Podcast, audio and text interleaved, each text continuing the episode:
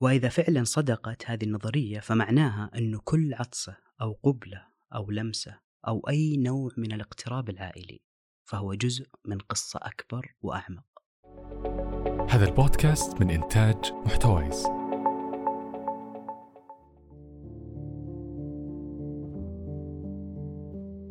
منذ البدايات الأولى والإنسان يبحث عن إجابات كثر لأسئلة أكثر. ما من جواب إلا ويفتح أبواب لعدة أسئلة أخرى. نعيش في فضاء واسع ما نعرف حدوده وتحيط بنا أسئلة غير منتهية. تعاطى معها أسلافنا البشر منذ قديم الزمان.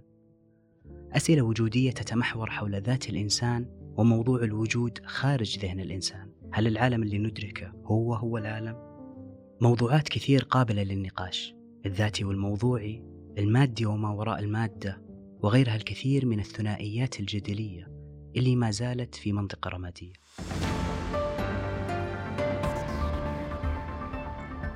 إذا ما كنت تتابع الأسواق المحلية ولا العالمية ولا سوالف النمو الاقتصادي أو جديد التقنية والتسويق فهذا يمكن لأنه ما كنت تعرف عن جريد. المعضلة اللي تواجه أغلبنا هي أننا بس نقرأ في الموضوعات اللي تهمنا بينما الأخبار والتقارير اللي ما تعتبر مصدر اهتمام لنا تظل شيء مجهول بالنسبة لنا. نشرة جريد البريدية فكرتها ملخص يومي سلس يجمع لك الأخبار اليومية من مصادرها المحلية أو العالمية عشان تقراها ببداية يومك على الإيميل. ودك تتبنى العادة اشترك في النشرة البريدية لجريد من خلال الرابط في وصف الحلقة.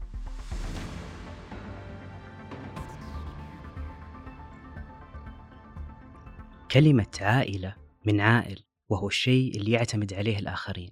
فعائل النبات مثلا هو النبات اللي يعتمد عليه نبات آخر في التغذية فمفهوم العائلة أصلا يتضمن مبدأ التعاون وإعانة الآخر. لكن الإنسان للأسف يغلب عليه طبع التعود وإذا تعود على شيء مدة طويلة يبدأ مع الوقت ينسى أهمية الشيء اللي تعود عليه. والعائلة بالنسبة للمجتمعات البشرية مستمرة من آلاف السنين كأنها مؤسسة ممتدة عبر عدد كبير من الأجيال المتعاقبة. متعاقبة يعني جات ورا بعضها ما حد عاقبهم. بس هذا الشيء اللي تعودنا عليه من آلاف السنين مو مضمون يستمر. إحنا على وشك الدخول في عصر جديد وغريب علينا كبشر. عصر ما بعد العائلة أو ال post-familialism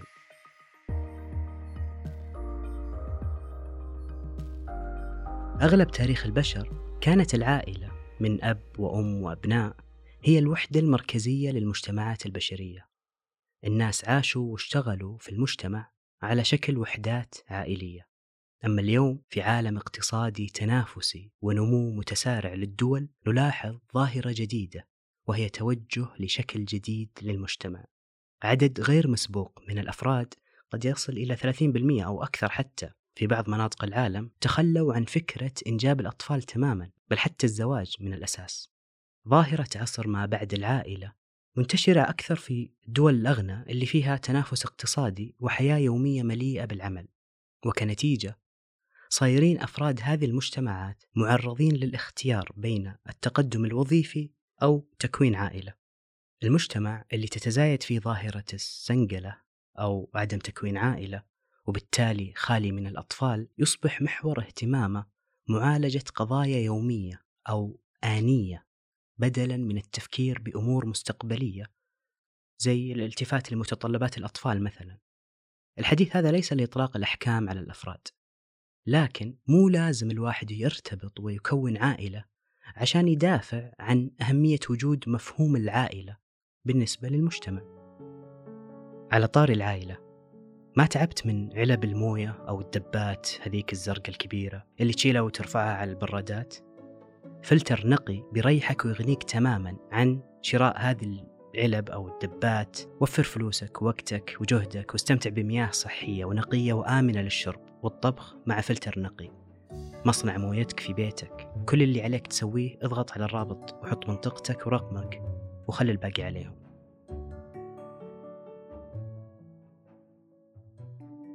فيه أفكار ونظريات جديدة حول تفسير ليه الإنسان كائن اجتماعي من الأساس. أحد النظريات الملفتة للنظر هو أنه السبب في اجتماعية الإنسان هو مشاركة الميكروبات. إيه الميكروبات اللي هي المخلوقات المجهرية الصغيرة من بكتيريا ونحوه. طبعا غالبا لما نسمع بالميكروبات يتبادر لذهننا على طول كل الأشياء اللي تتعلق بالأمراض وأنه هذه المخلوقات اللي ما ترى بالعين المجردة عبارة عن وحوش صغيرة.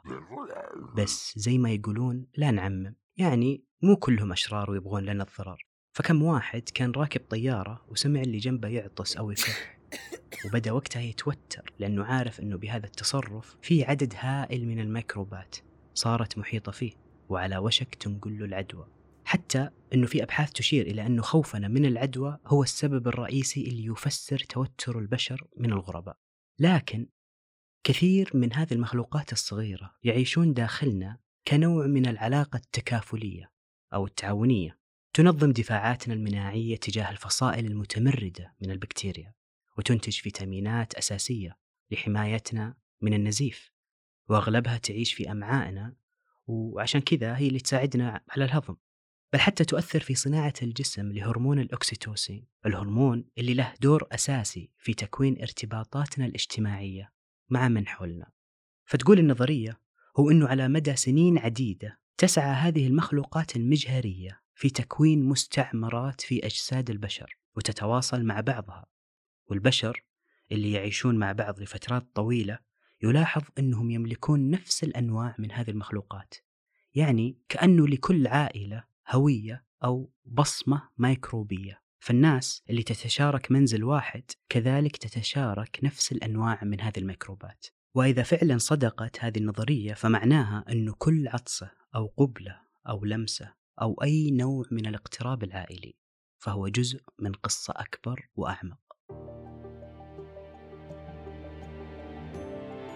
كل المخلوقات الحية زي ما عندها جينوم اللي هو مجموع الأحماض النووية والجينات عندها أيضا ما يسمى بالمايكروبيوم وهو مجموع جينات الميكروبات اللي تعيش داخلها.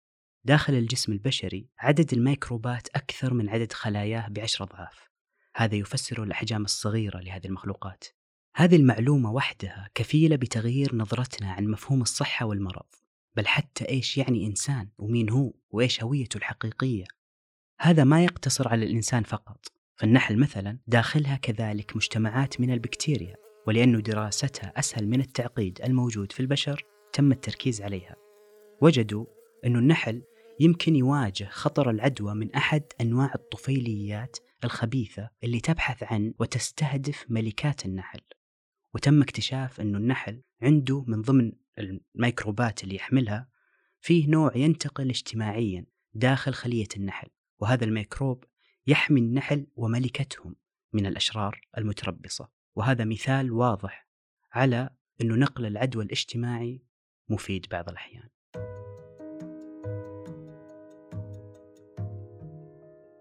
عودة لمفهوم العائلة والتواصل أو التعاون الاجتماعي.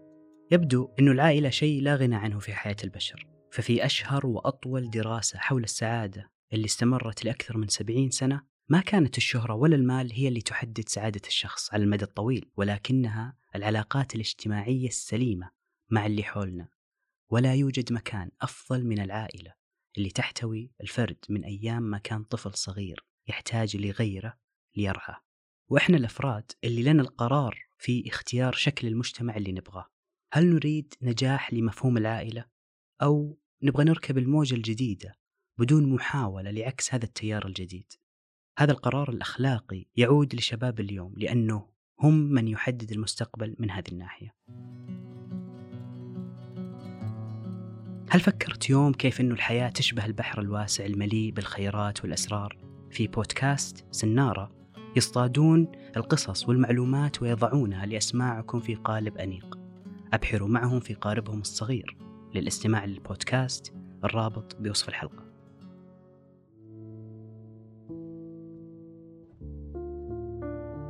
ختاما على رغم وجود المليارات من البشر في هذا الوجود إلا انه هذا العدد نسبيا ما يعتبر شيء.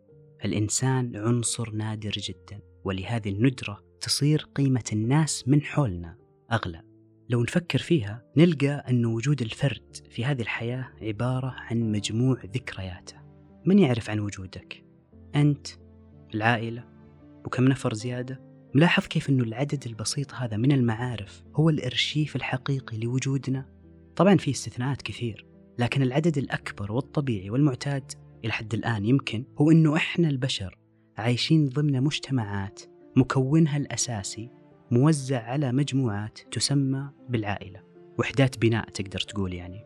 ومرة ثانية مع الأخذ بالاعتبار الاستثناءات الموجودة إلا أنه باقي الإحصائيات تقول أنه النسبة الأغلب من البشر عايشين ضمن هذا الهيكل المجتمعي. وزي ما أنه الجسم الصحي مكون من أنسجة وخلايا صحية فالمجتمع القوي مكون من عوائل وأفراد أقوياء. إذا أعجبك محتوى هذه الحلقة فنتمنى تشاركها للي تعتقد أنه مهتم بهذا النوع من المواضيع. ولنا لقاء في موضوع مختلف وكل عام وعائلاتنا بخير.